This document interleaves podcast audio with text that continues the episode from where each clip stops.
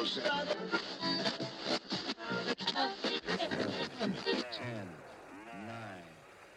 We have ignition sequence start.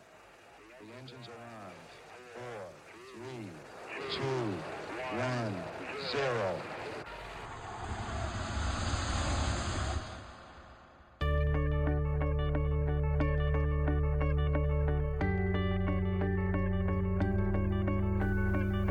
You're listening to All Things From My Brain, the new podcast from The New Universe. For more information about the author, or to check out show notes and links, or to send us feedback, please visit the blog.thenewuniverse.com. And here we go again. Hello and welcome to episode 8 of the All Things From My Brain podcast. I am Patrick Hester, author, blogger, functional nerd, tech junkie, gamer, and self-professed Twitter junkie. I want to thank you for once again tagging along for this little slice of madness that I like to call All Things From My Brain. That's both this podcast and my blog, both of which I use to discuss all the little things that distract me throughout the week. Anything really that I may have found interesting. So there you get both of those. I invite you to kick back for the next hour or so, sip your favorite beverage of choice, and snack on your favorite munchable item, and join me on this journey into the things that caught my eye and made me think, which is always dangerous. So kick back and enjoy. Let's dive right in and check out technology news.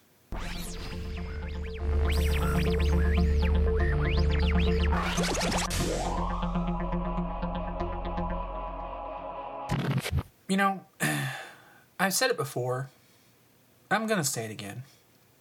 The Kindle, it just can't stay out of the news from one week to the next. An interesting article over on Ars Technica is about an effort on the part of Kindle users to convince Amazon that they need to dump their DRM policies with regards to the Kindle and kind of go a little bit more open with it the way they are with their music. Anyway, I'm quoting from the article here. When it comes to selling music downloads, Amazon was all about openness. Apple had already locked up the market for DRM'd downloads, and of course it had a license to print money via the iPod. Amazon's challenge to Apple took the form of openness as the giant retailer launched a DRM-free music store with support from all four of the major labels.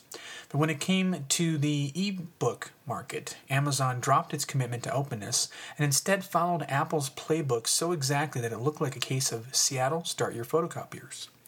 Slick hardware that used a proprietary DRM format quickly made the Kindle the hottest brand name in the admittedly still small ebook circles. It was the decision to link the Kindle hardware and store with a new DRM scheme that led to the Free Software Foundation adding the Kindle to its defective by design anti-DRM campaign. The group has now launched a petition asking Amazon to remove all DRM, including any ability to control or access the user's library from the Kindle. Whatever Amazon's reasons for imposing this control may be, they are not as important as the public's freedom to use books without interference or supervision. End quote. Oh boy. This is something, it's not going to go away anytime soon. I think I've said that before as well. You have content creators on one side who are saying that they have the ability to control all aspects of distribution and delivery. And on the other side, you have users who really are getting fed up with all the uber-restrictive policies that end up basically just screwing us over. I can see a little bit of the creator side, just a little bit. In the past, just as an example, if you wrote a book and you got it published, there were so many copies of the book published and available out there, and they were all printed by your publisher. If the demand was high enough and if it was there, sometimes they do a second printing, maybe even a third, but a traditional run would probably be a first printing of a hardcover and then a paperback like 6 months to a year later. But the publisher controlled that entire process. They were in charge of it from start to finish. Today, there are a lot of different distribution methods, and you can do a hardcover and a paperback, but you also have, an audiobook, a digital version, and when you get into that digital area, that's when people figure out ways to redistribute the work that the publishers don't really like and that the content creators kind of want to avoid. On the flip side, you've got a user like yourself or me, and we can go out and we can buy a hardcover or a paperback. We can read it, you know, enjoy it, maybe keep it on our bookshelf forever, rereading it over and over and over whenever we choose. We could loan it to friends. We could take it to a used bookstore, sell it, and get some credits and, you know, buy something else from the store and read and enjoy that.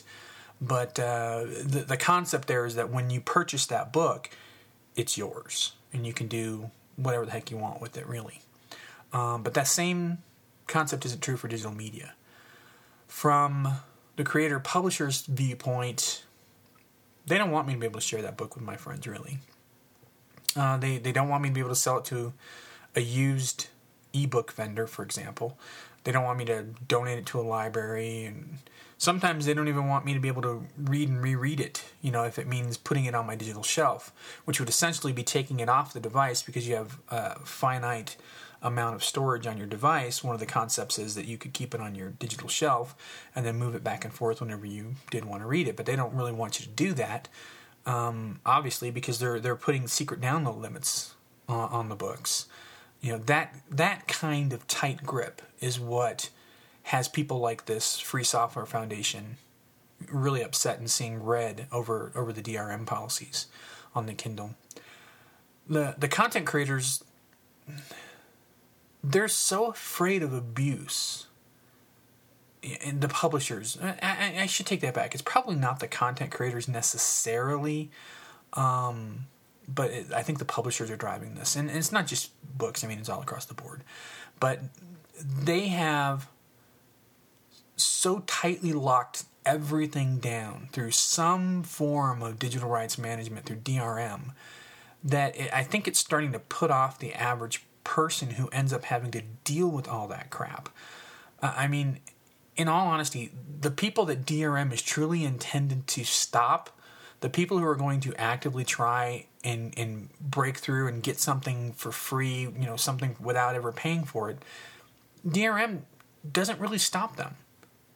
And it's not going to. They are always going to try and get that content for free. There's always going to be someone out there, you know, building a better hack, building a better way to break in and get that stuff.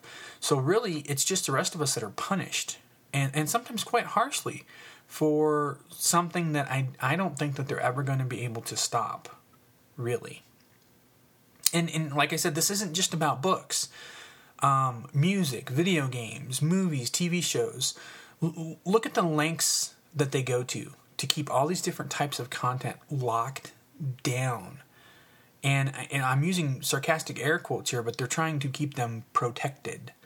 The video game industry doesn't like, for example, the used game market. They're very outspoken about not liking it.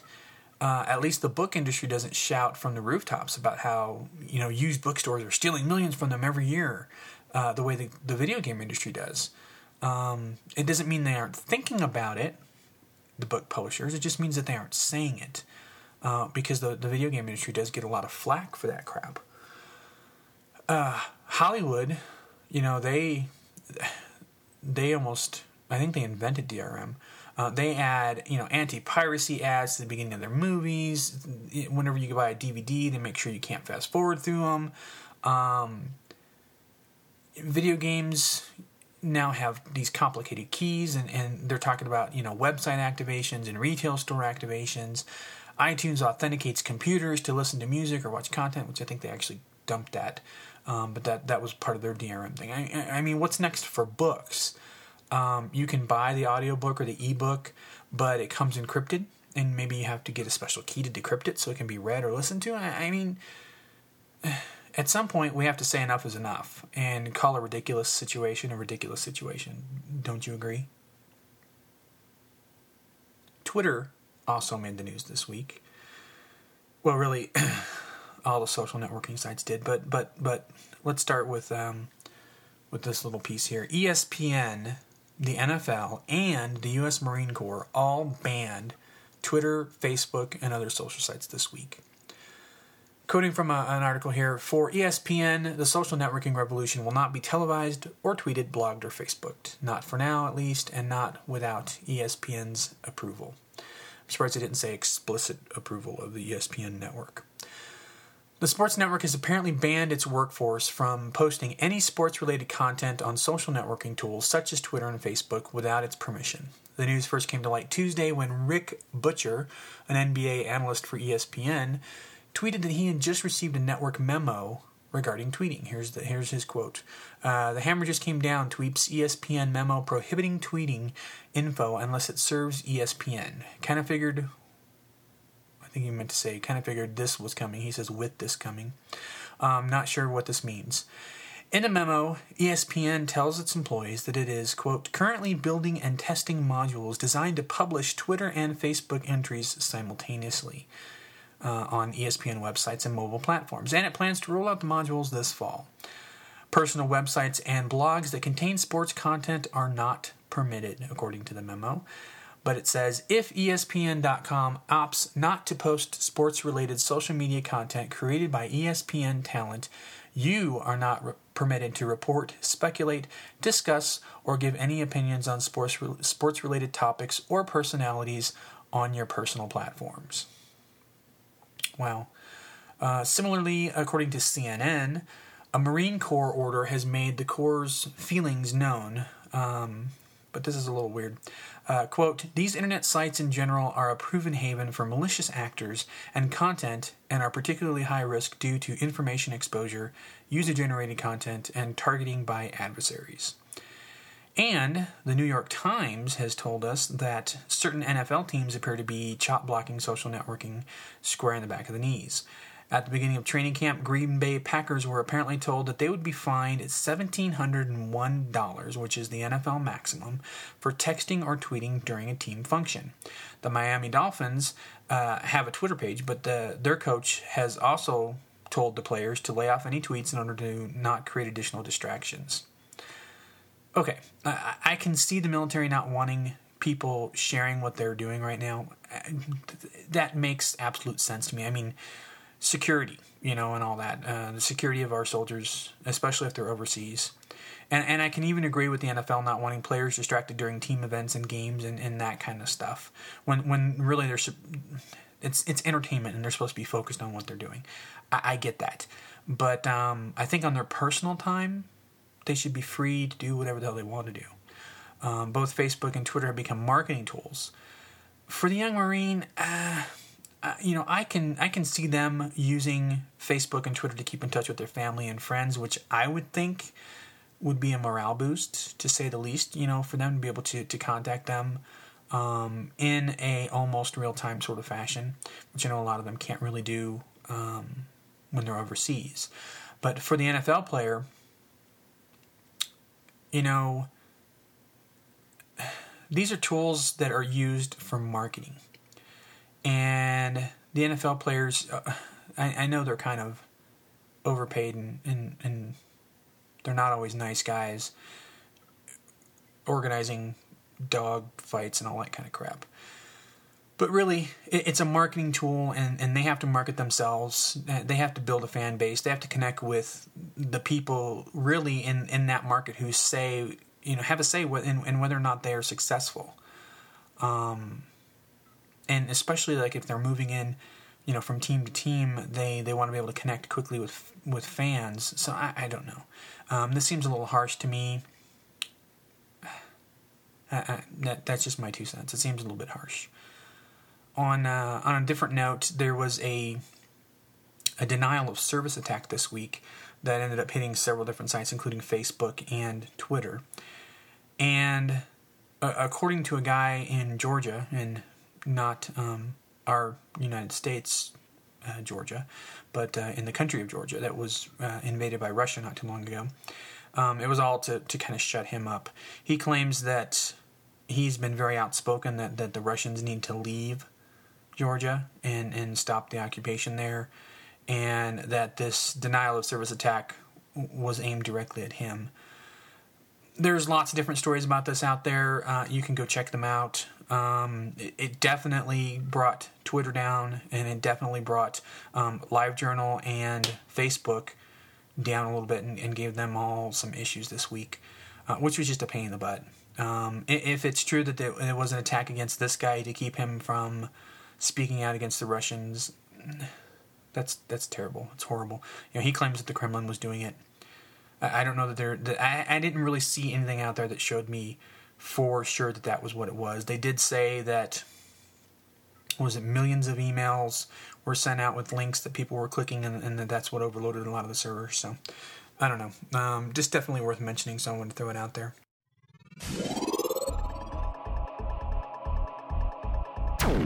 Cool bit of news.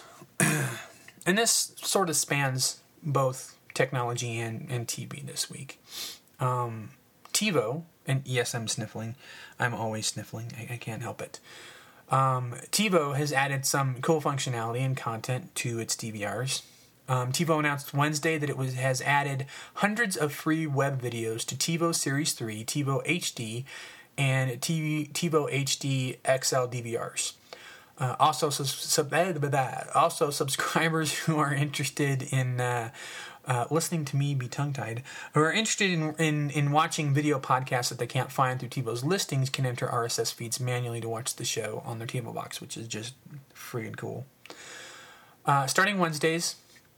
Starting this last Wednesday, actually, subscribers were able to watch free video podcasts from several providers, including CBS, Fox, all kinds of different ones, including CNET, which was kind of cool.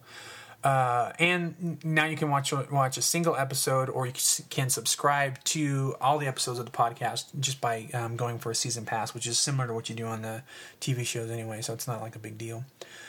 They've also announced that it's going to allow users to input video podcast RSS feeds, so you can watch, shows that you can't find, which is cool. Let's see here. It's all really cool. I played with it the other night on my TiVo. And the flip side is it was also very easy to use and set up season passes and all that kind of stuff. Quality was pretty decent, especially given the fact that I'm on a pretty good-sized widescreen LCD. Took only a couple seconds for the TiVo to start streaming the video, which, I had this little screen up that just said loading. But that really could just be due to the fact that my TiVo is on a wireless connection, so that could be why it was a little bit slower. But still, it was really sick. I really liked it. Better yet, I started playing around with it, and playing around in that general area, which I forget how to get there. You got to kind of play with the menus. But I found settings in there that allow you to share your own home videos and photos through your TiVo with family members throughout the country who are also using TiVo. And that just blew my mind. I didn't get too far into it because I don't really have any home videos to share with anybody. But I do have tons of photos, which would be kind of cool. I'm assuming that the whole thing works through the TiVo desktop, though, which you can install on a PC, but they don't have an Apple version, which sucks, Mr. TiVo. Come on now. Any sort of sharing on a Mac has to go through this wonderful, wonderful piece of crap application that's called Toast Titanium. My experience with this stellar application have been just less than wonderful, as you may have gathered from my sarcastic tone. My assumption is that Toast is supposed to work with a wired connection. Note that I didn't say works better. I said works. Because it sure as heck doesn't work for me. It kind of starts and then stalls and then starts and then stalls and then starts. It's just truly, truly annoying. And I'm not about to run a ton of Cat 5 through my place just to test whether it's the wireless connection or if it's something else. So I digress a little bit there. Sorry, didn't mean to go on a rant. But wouldn't it be cool? I mean, you can already get YouTube stuff. You can get Netflix. They're talking about a Blockbuster deal. So you can already get all that kind of stuff streaming through your TiVo. What I'd like to see is like The Guild. That'd be kind of cool, and what's the Will Ferrell site? That kind of streaming on there. That'd be kind of cool. Anyway, if you have TiVo, check it out. It's sort of buried in the menus. But once you get there, you can scroll through.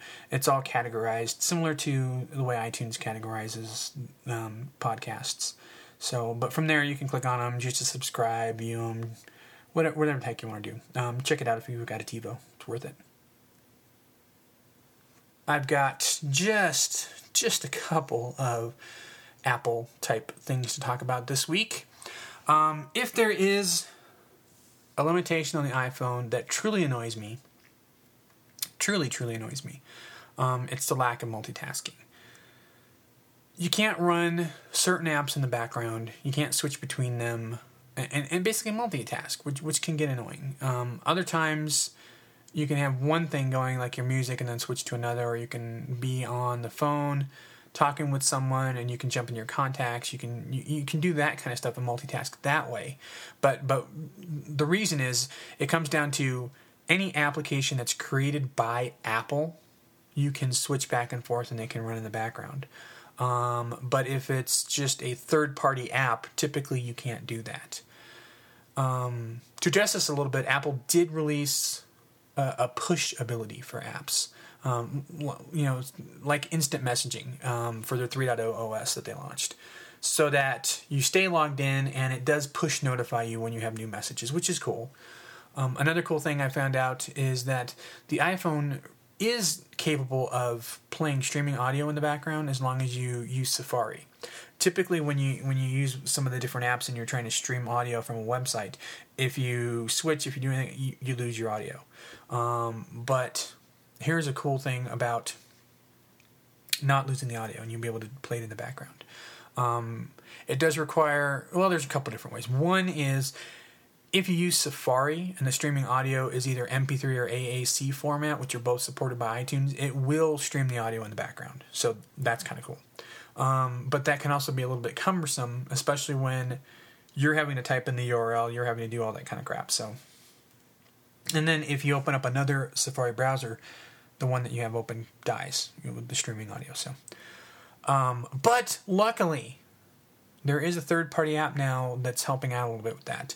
Flycast is a free app, and it comes preloaded with 1,500 digital channels, plus a manual entry method, and it includes a play in the background function that will essentially open the stream in Safari where it can play in the background while you do other things. Obviously, it doesn't fix the problem of if you open up another Safari window, but at least you don't have to type everything in, if they've already got a channel on there that you like. The Flycast... I'm going to read here in a little bit. The Flycast native app includes features like pause live on all stations, song skipping on certain webcasts, stream ahead, which allows you to continue to listen to a station even during extended periods without a connection, and top of the hour, which allows latecomers to jump to the beginning of talk radio shows. You can also preset your favorite stations, search for stations that play a particular artist, review songs that you listened to recently, and have the ability to purchase those songs directly from iTunes. Settings allow you to launch stations in background mode, which is what I'm talking about. You can also use a battery saver mode and relaunch your last station when you launch the app. Background play mode allows users to perform other tasks on the device, as long as it's not in a browser. But you can read email, text messaging, play games, do whatever the heck you want. It also will show you album cover art, artist info, and songs when that stuff is available to you. So all that kind of stuff, really cool. Now, I've got a link in the show notes, and that's taking you to macworld.com where this guy is talking about Flycast. But in the article, he has some other really cool stuff, like how he created a directory of his favorite shows for Flycast to load, some of which were not in the Flycast list, so that way he didn't have to type them in every time.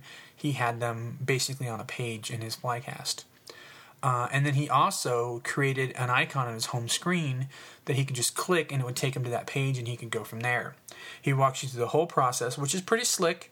He creates the document, he creates the icon, it's all step by step and very cool. So in that way, if you wanted to add, say, John and Alio, who we talked about last week, to your favorites list and stream his new song each week, you could do that. You could also stream this podcast from there. So just a couple of examples. It's very cool. Check it out. Check out the article on macworld.com and the step-by-steps there.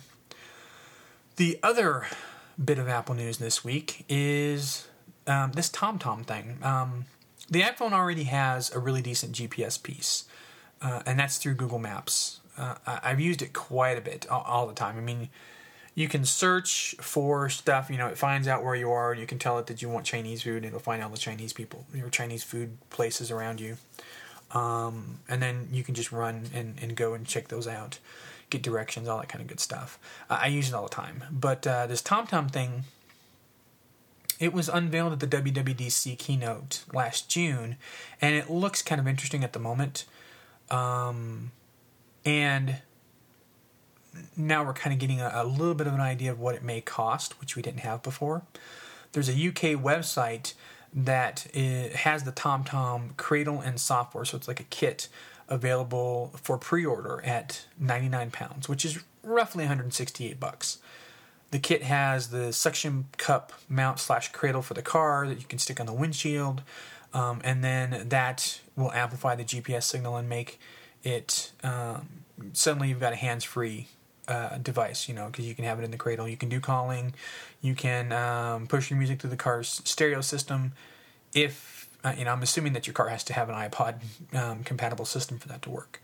But it'll also charge the phone because it plugs into the cigarette lighter, that little 12-volt port. The catch here is that the software will be available by itself in the App Store, but that will rely solely on the phone's GPS. If you get this kit with the cradle and all that kind of crap, you'll be on TomTom's GPS, which they're kind of pushing as more reliable and better. So you just kind of have to think about which way you'd want to go there. Now, what I don't get is I don't know if TomTom has a monthly subscription. Their stuff tends to be pretty expensive, at least from my perspective. You know, $300-$400 for the top end, $129 to $150 for the low end. I know there are some other products out there, but they're subscription based. For example, on the iPhone, there is the AT&T Navigator. It's completely free, but it does have a $10 monthly subscription. And personally, that would suck to me to just have another monthly fee to deal with. AT&T is really good about screwing us. Really, really good about screwing iPhone users over. So, to pay them another monthly fee would just make me want to puke. So I don't know if TomTom's doing the same thing or not. If they are, then this is nothing to me. I'm not going to spend, let's say it's $168 for the kit, and maybe $69 to $99 or whatever for just the software. If you wanted to get, if they added the monthly fee onto that would piss me off, and I wouldn't buy it. So. I like the Google Maps feature on iPhone, so really, I don't even know if I'd ever get this or not. I like the cradle charger stereo thing that sucks up onto your windshield, but I can probably go and get that somewhere else, separate from the TomTom service. So, I don't know. Maybe go to Car Toys and check it out. Okay, that's pretty much it for technology this week. I'm gonna get into something else here.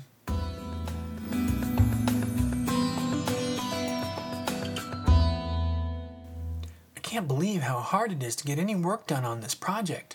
There are extras goofing off everywhere, but it takes an hour of asking around to get a group of 10 of them together to shoot a scene. And then, just when we're about to start filming, one of them suddenly has to leave because his mother needs him to clean his room or something. That is an excerpt from a Wired post called Sam Raimi's Warcraft Movie Production Diary. If you have ever played World of Warcraft, or any other MMO for that matter, you have to go to the show notes and click this link and read this, because it's absolutely hilarious. It pokes fun at all the little things about Warcraft that make us laugh, because it's true, and it's happened to us.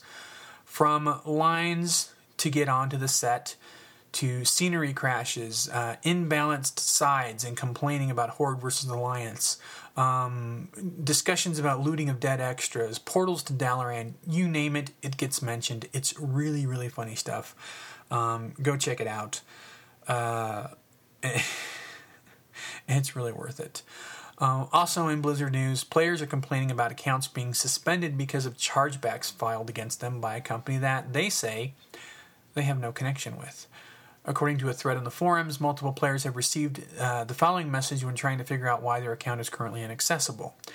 Quote, access to the World of Warcraft account has been temporarily disabled due to a chargeback filed against this account's past payments, which were billed to a telephone number via Payment One, end quote. Payment One is a payment service provider and has a system in place to bill players' ISP accounts for their WoW subscriptions. Chargebacks are normally used as a method of consumer protection, a last line of defense against shady retailers. Effectively, a consumer will dispute a charge on their debit credit card statements, and the issuing bank or credit card company will forcibly return the disputed funds to the person. Exactly why and how these chargebacks were applied to the aforementioned accounts is yet to be determined, but they've caused the accounts to have negative balances with Blizzard, which has led to the suspensions of the accounts until the issue is resolved. The main claim, or the main problem with this claim, is that many of the players who are getting their accounts suspended say they have never used Payment One or have never signed up with the company's services and have never really heard of them before. Others who have... They say that their Payment One accounts were used at least a year ago or more and have since been canceled. Apparently Blizzard is keeping pretty mum on the subject so far. I couldn't find anything from Big Blue on the subject, except that they are willing to talk to the individuals who are affected about the whole thing. They're just not going to make any wide, blanket statements about this particular piece right now. The article does link to other incidents, however, about Payment One and the weird things going on. They're listed on Ripoff Report. There's a class action suit against them. So it seems like that they could be bad guys. That I'm hoping that no one listening to this uses them for anything. Because this whole thing is kind of scary, and it really is becoming a mess. I'm hoping that these folks who have been affected by this get everything worked out with Blizzard. Because Payment One apparently is trying to get people to pay them. So they're trying to get, I guess, people to if there's a problem with a charge and it's $15, they want you to pay Payment One $15, which it just all sounds like a big, huge, fat, hairy scam to me. I don't know. It's bad.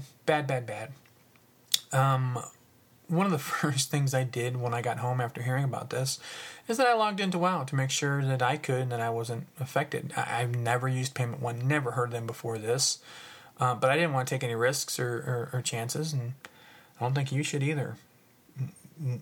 When was the last time you logged in? Lastly, this week, well, not for the whole week, but at least in this little section, I did go and check out G.I. Joe. It opened, when did it open? Friday, or was it like Thursday?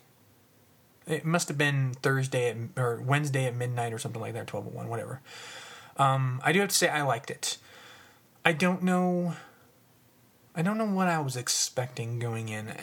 I guess I was expecting complete and utter crap. And don't get me wrong, it was definitely a boobs and explosion type of Hollywood popcorn movie, but it wasn't a terrible boobs and explosions type of Hollywood popcorn movie, if that makes sense to you. It's too early to talk about details because I don't want to spoil the film for anybody who's listening. But here's a couple of key points that I want to make that I don't think will ruin anything for you. I don't think it's anything surprising or spoilery. First off, I liked that both Scarlet and the Baroness were actual characters with a little bit of depth. They weren't simply there for their ample bosoms, which were ample and bosomy. They each had actual depth and character moments and kind of a story driving them. And they held their own well against the boys, if you know what I mean.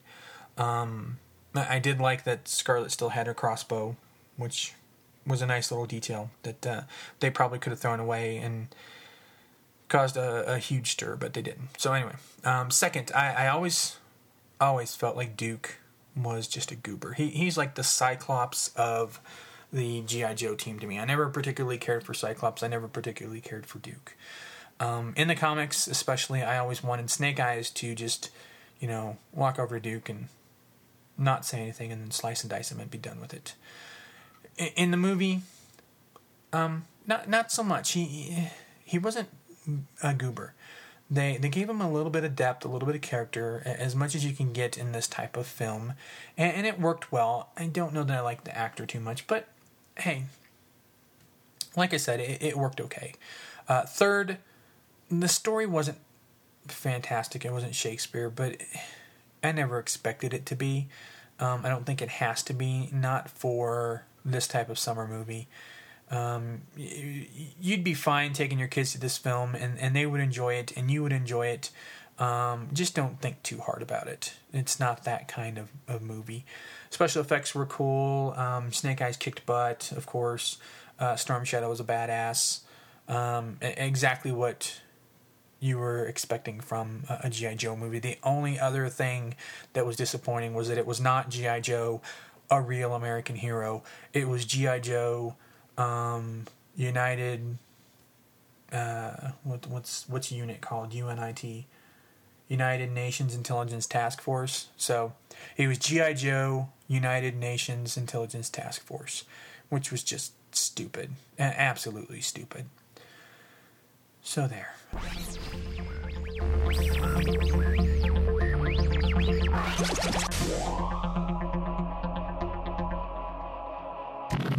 Copyblogger.com is a website that I've been frequenting a lot.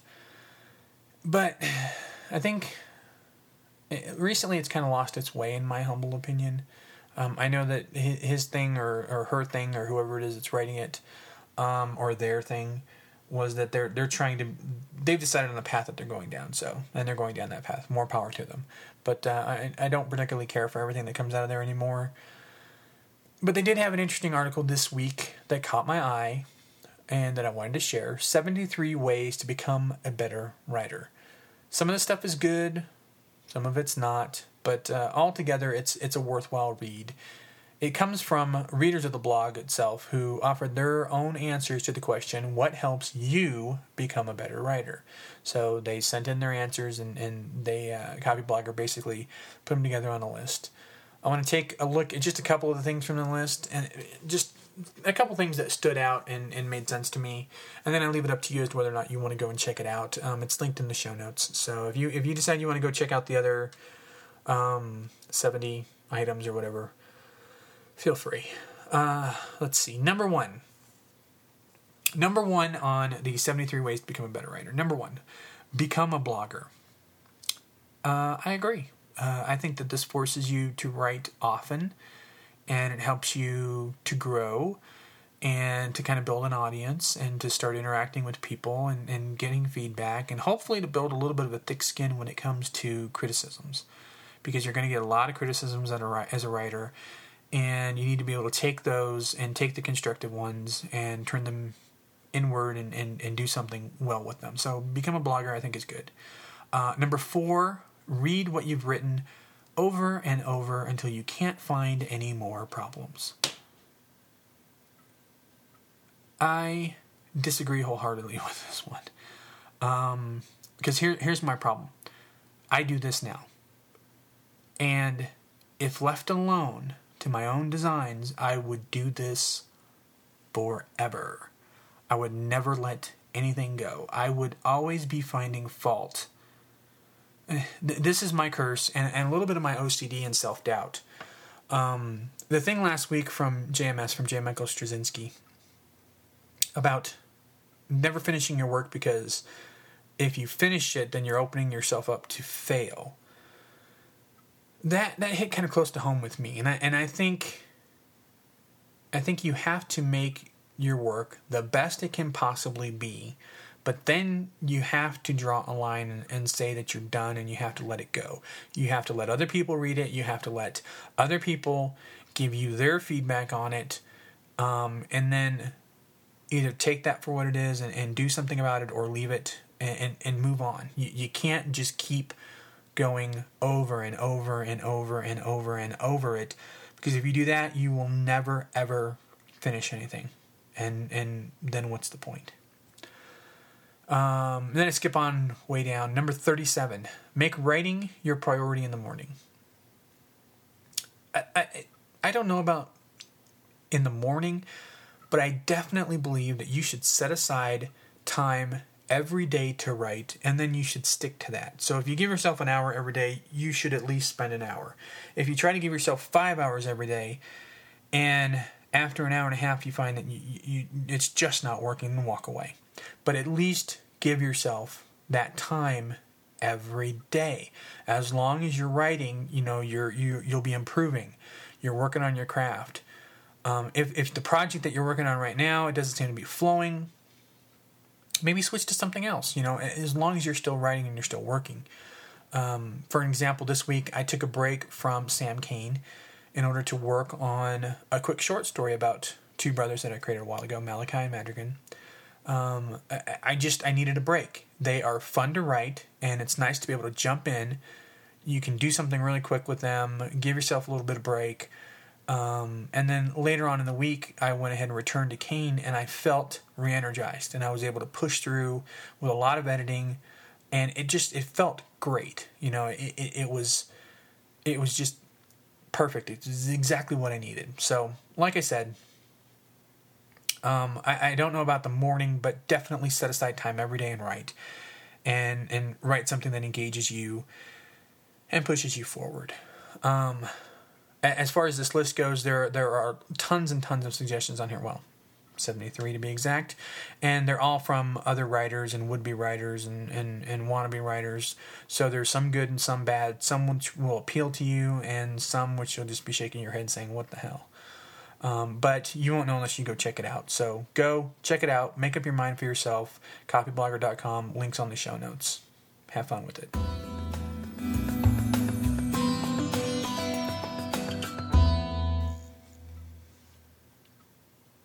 Okay, so as I said, my own writing this week was a good chunk of Malachi and Madrigan. Again, they're a couple of brothers. It's a fantasy world. It's kind of sword and sorcery kind of stuff. They run around slinging their swords, and they get into various kinds of trouble. Typically, they are... I don't know how best to put this. They are extremely amusing to me. So they are my comic relief, and they're quick to write, easy to write. I know exactly who they are. They're not particularly complicated, so it can be really fun. It's a nice little break. I'm about 6,500 words into a short story, really, that I'm planning on it being around 10K total. So you figure, I had a couple of hours... a couple nights in a row, and 65 words turned out. And then I switched back to editing Cain, and at that point I felt reinvigorated, and I really got into it, and I was able to do really a lot of expanding, cutting, trimming, editing kind of stuff. So I think I've always said that what I've got right now is a solid first draft of Sam Cain that needs a little bit of work before I send it out to people to let them read it and then give me feedback. And I'm sticking by that. And it's probably either very solid or very strong first draft. And all I can do at this point is keep pushing through to a final product that I can then shop around and take to press if I decide to go that route. So definitely kind of a good week writing-wise. I had that. I had the Malachi and Madrigan piece. I didn't do a flash fiction piece, though, because I was kind of thinking that if I did finish Malachi and Madrigan, then I'd just post that as a couple, 3 or 4 different posts on Thursdays, but I didn't do that. So I'll have to think about that for this next week. And then I did, on the blog, continued the comic book thing that I've been doing, which is basically grabbing random boxes of comic books from my collection, opening them up, going through them, trying to remember stuff about them, take some photos, put them up on the blog, tell some interesting stories, some funny stories. So I continue to do that. And I did a new caption fun comic on the blog as well this week. So definitely go check that out. And I think that's it for this week. I think I'm done. I think this podcast is done, and you're probably ready to move on to the next one. I want to thank you once again for coming along for the ride. Really, I do appreciate it. Hopefully I'll see you here again next week. I hope that I haven't bored you yet. So come back. Same bat time, same bat channel. In the meantime, don't forget to check out the blog, All Things From My Brain. That's over at theblog.thenewuniverse.com. And if you are so inclined. You can also follow me on Twitter, twitter.com/ATFMB. That's all things from my brain abbreviated. I can be somewhat amusing and entertaining. It's been known to happen. You'll never know if you don't come and check it out. Seriously. So don't miss out on anything. Come follow me, twitter.com/ATFMB. The things that I decide to look at in preparation for the podcast usually get linked through my Twitter feed. So if for nothing else, that should make it worthwhile for you to come check out.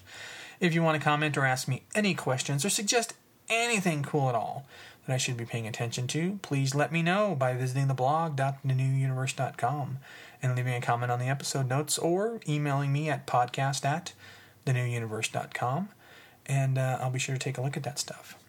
And until we see each other again, or at least until you hear me, I hope you have a great week. It's been really hot out there, so try to stay cool, and I will see you next time. Bye.